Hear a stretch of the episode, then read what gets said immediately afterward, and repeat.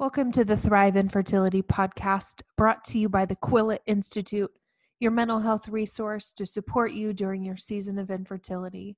We are here to help you thrive.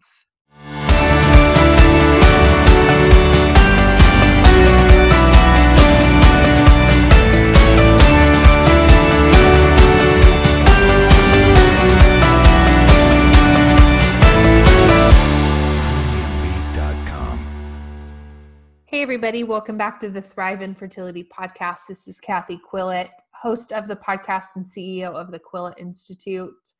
Happy, what is it, third, fourth week now of January. We are surviving.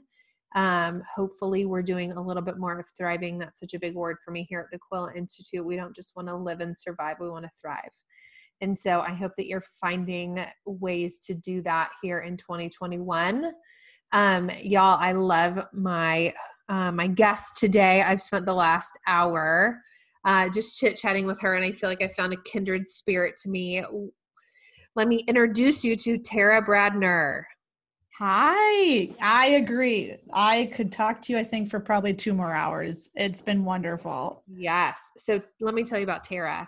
She works as a doctorate family nurse practitioner, and she's also a fertility coach. After enduring a long road through infertility, followed by a traumatic pregnancy, she turned her heart into hope for others by forming the only infertility nonprofit in North Dakota and South Dakota, which also, if you know me at all, South Dakota has totally captivated my heart in the last year.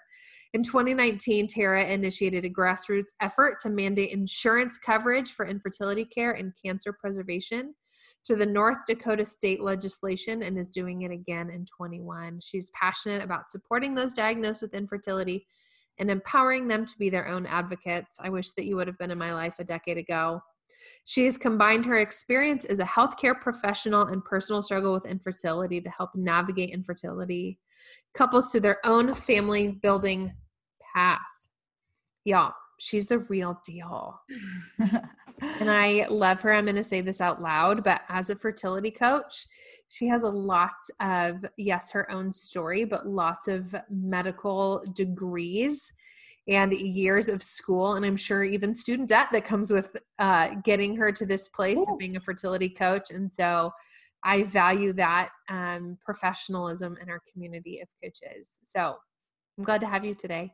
Thanks for having me. And the debt is real deal right there. Seriously.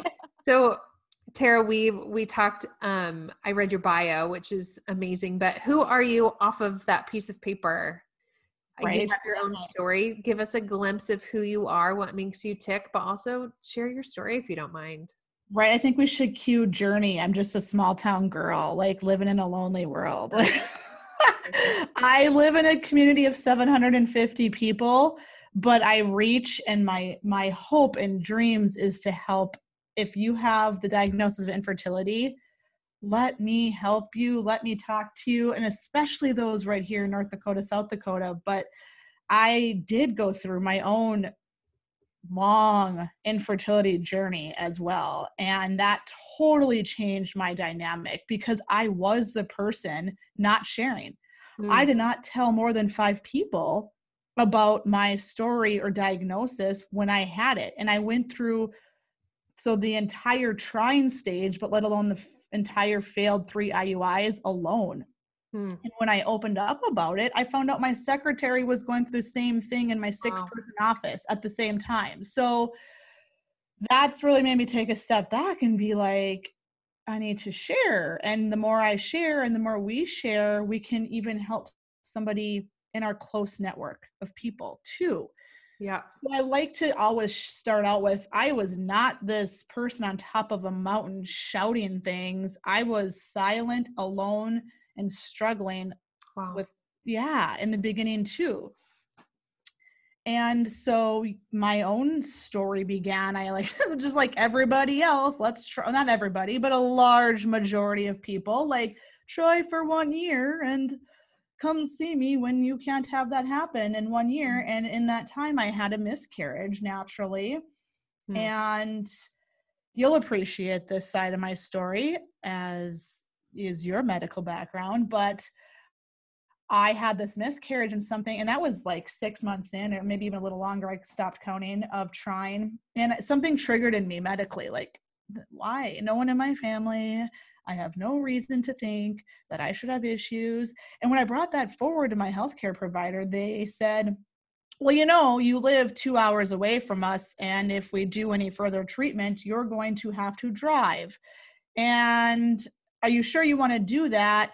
Maybe you should just wait. You know, when you're crazy enough from going through all of this, then you come back and let me know. So I had a healthcare provider say to me, when you're quote unquote crazy enough, which little did she know I had just started counseling a month ago because of this journey, because I knew and I saw the need and I put myself into counseling mm. um, early on. And she made that comment to me. And so I think it's even changed me as a healthcare provider you know it definitely has going through this and how i approach anything that patients are going through.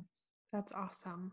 Yeah and so we went through um, three at that point i tried two more months on our own and um, my i had not shared that with my actual ob that's not who the person was but when i actually shared what had happened and where i was with my ob she immediately referred me to reproductive endocrinology and started with iuis the third IUI, I feel like I could write a chapter in a book about because it was when we had added um, like Gonal F, like your mm-hmm. injectables, that round, and living in rural North Dakota, I had to travel 90 miles one way just to have same day lab work and ultrasounds. And they were did not have in my pharmacy or the local pharmacy the medication I needed.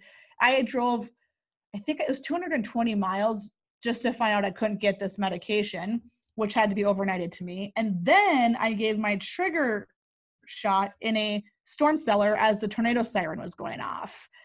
And my husband's like, leave it. I was like, I am not leaving it. First of all, there's probably not a tornado out there. And if there is, this is a very expensive shot. I'm taking it with me. So I'll just give it because it was so timed, you know, 10, 20. Needs to get the family pictures, get right? shots getting the shots. Yes. fertility drugs. Yes. And so I'm like, it's 1020. I don't care what's happening. The shot's mm. going to go in. Let's do this.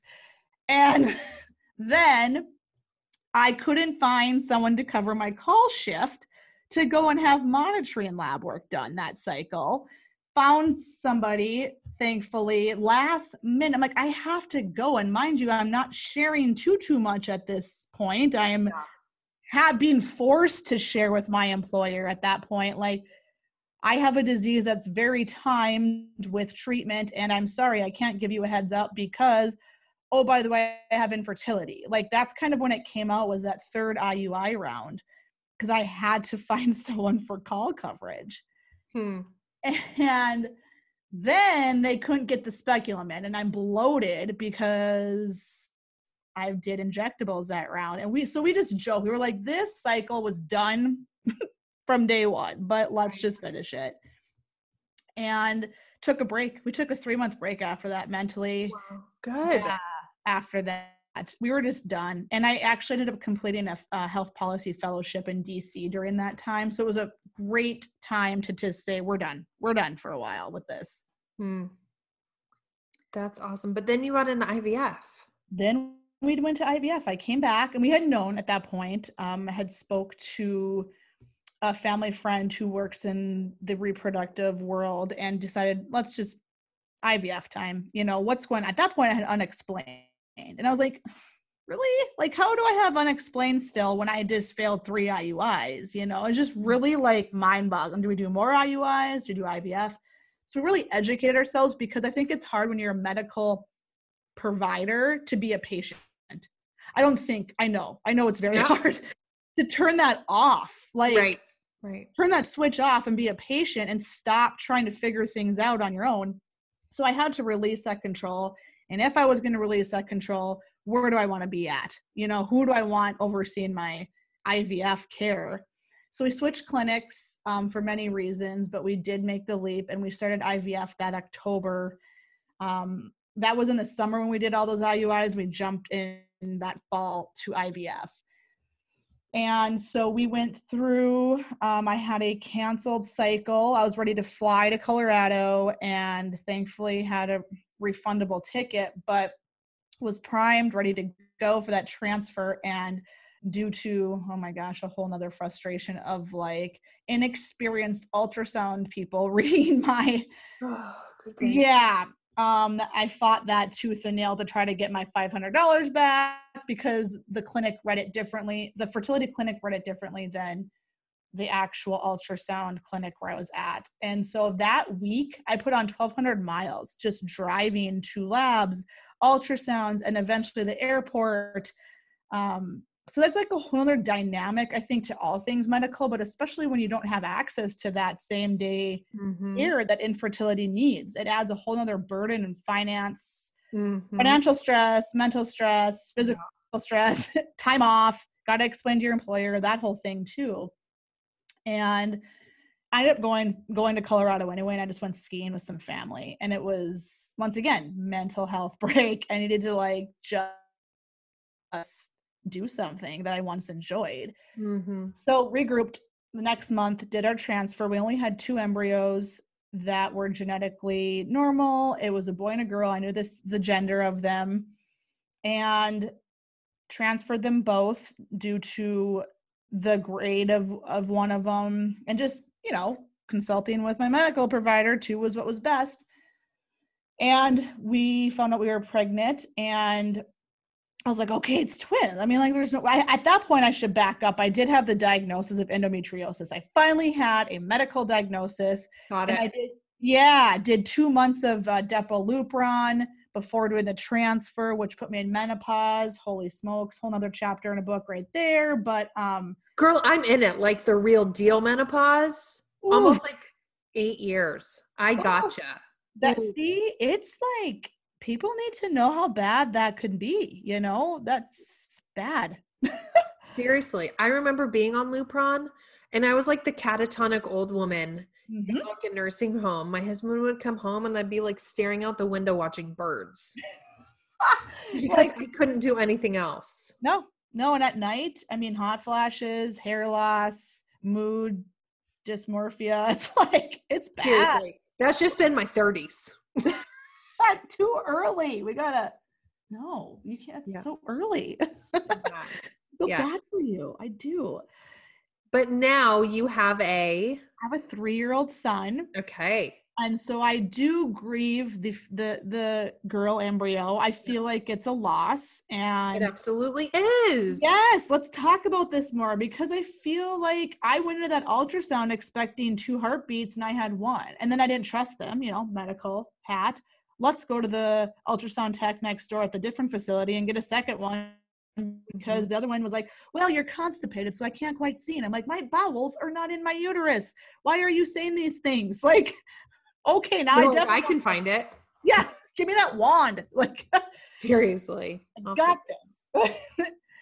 and so I, yeah, had to have two ultrasounds because my medical head didn't believe that my my girl wasn't there, and she wasn't. And so, as much as I wanted to be, oh my gosh, I'm so excited! There's a heartbeat. I was like crying, and my husband's like, "What's wrong? We have a heartbeat." And I'm like, "You don't get it. There was supposed to be two. And so Yeah, sure. the husband wife you know be on the same page with things is hard and it was hard then again even when we did have that flicker of a heartbeat showing so yes i do have a spunky three year old we have no embryos left i don't know where our road will go right now my path is helping other people Hmm. and just taking care of my endometriosis in, in a variety of ways. That's where I'm at because it got worse after I had Hayden. The symptoms of endometriosis did not get better. Yeah. So, one, as I once thought I was told they should be better mm-hmm. after having child, they're worse. And so I'm really just working on my health in a whole bunch of ways but i'm i'm focusing on helping other people and that is once again with legislation this year like you said started the nonprofit and just letting things play out and starting a business why not just throw a business into the whole thing? Seriously. so let's y'all, she owns started Tara B Fertility. So tell us, you and I do the coaching thing differently in the sense that I come at it from like the mental health side of things, but you really um help women advocate for their own health. Let's talk about that because I feel like that's super super big, but your coaching doesn't encapsulate your medical background. Like you don't you you're a doctor. You have a doctorate. You're not a doctor when you're a coach, but you still use all of that information. And yes. so talk to people in in that. What do you see are struggles that people come up against? Um and, and just where do you find not where do you find them but like when they come to you where do you see them? Like they're confused.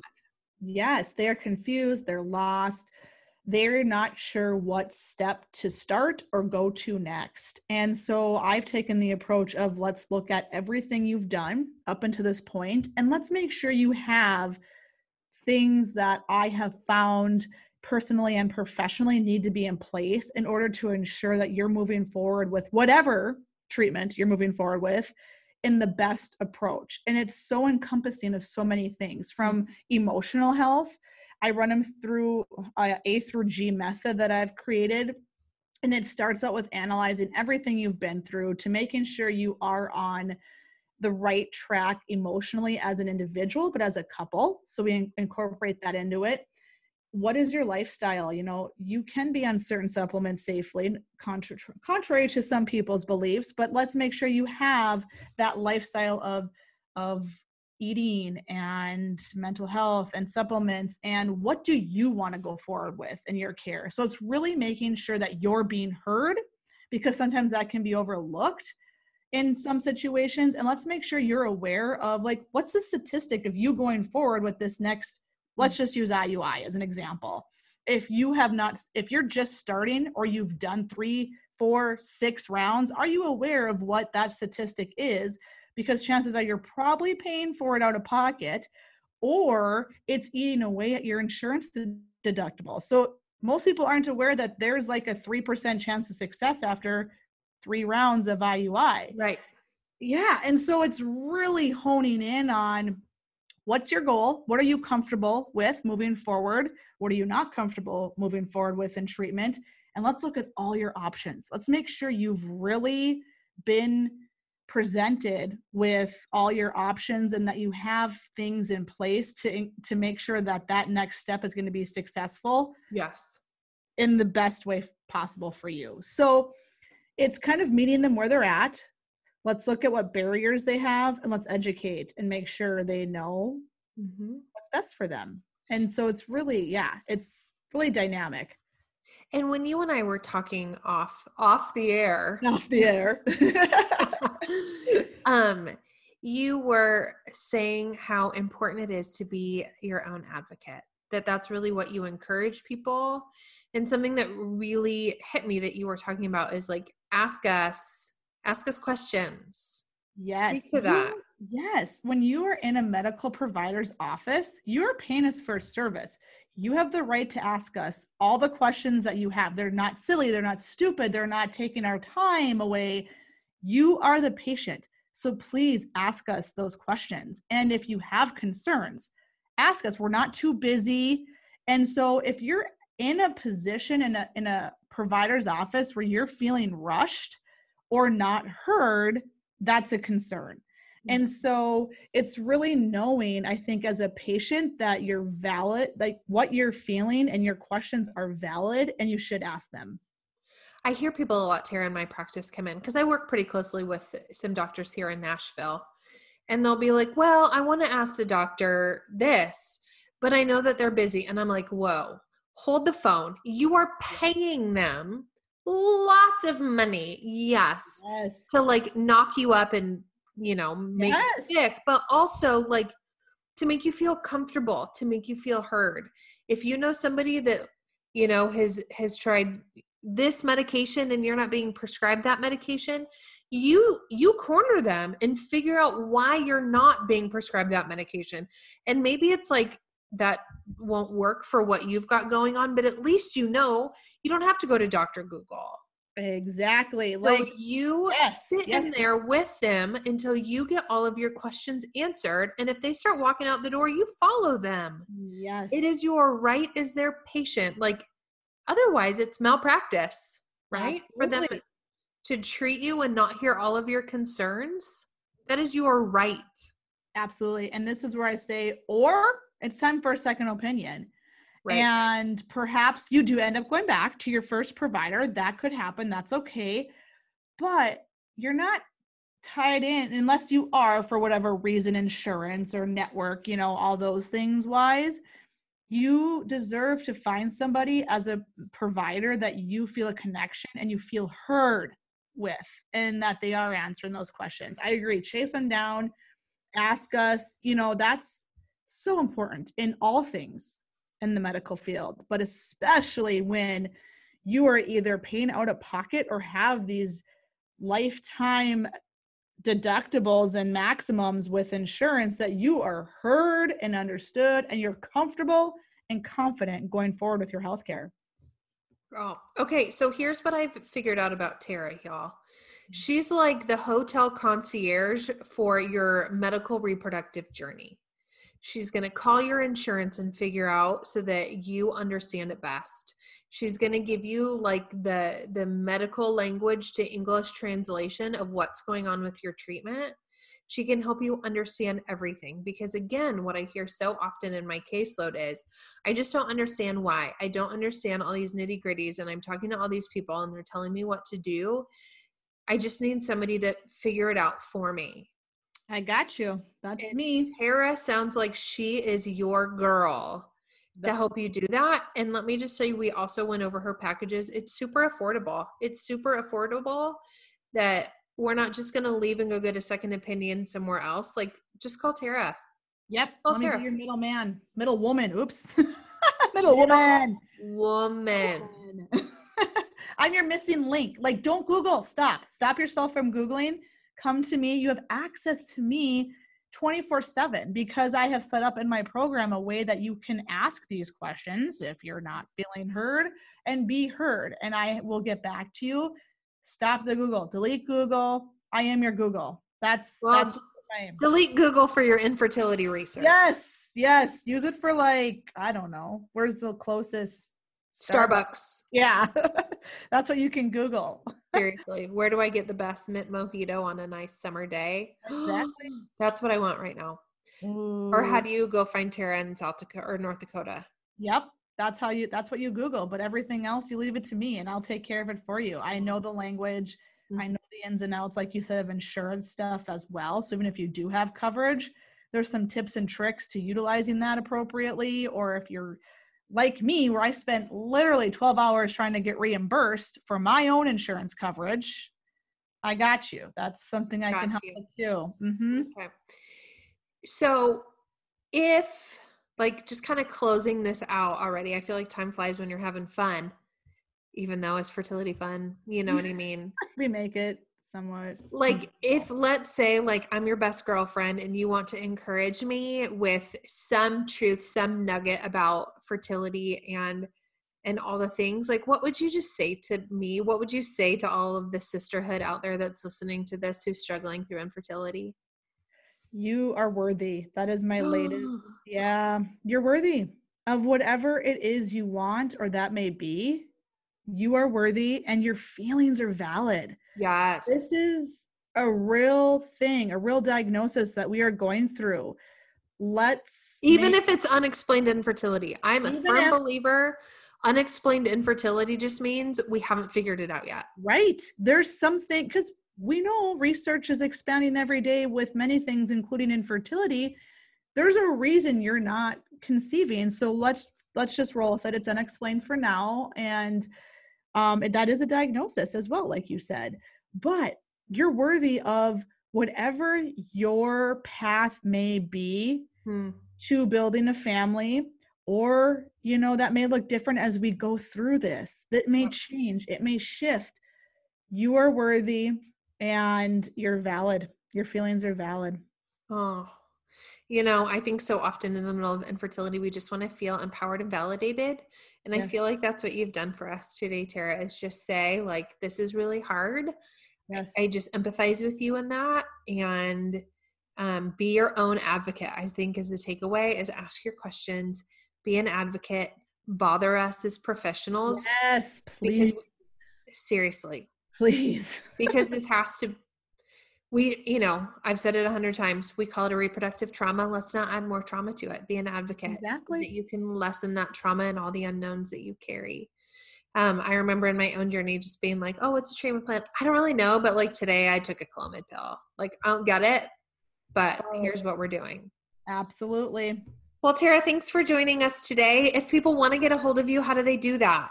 Yes you can find me at tara b fertility on instagram facebook uh, my website's Tara Brandner with two N's dot com.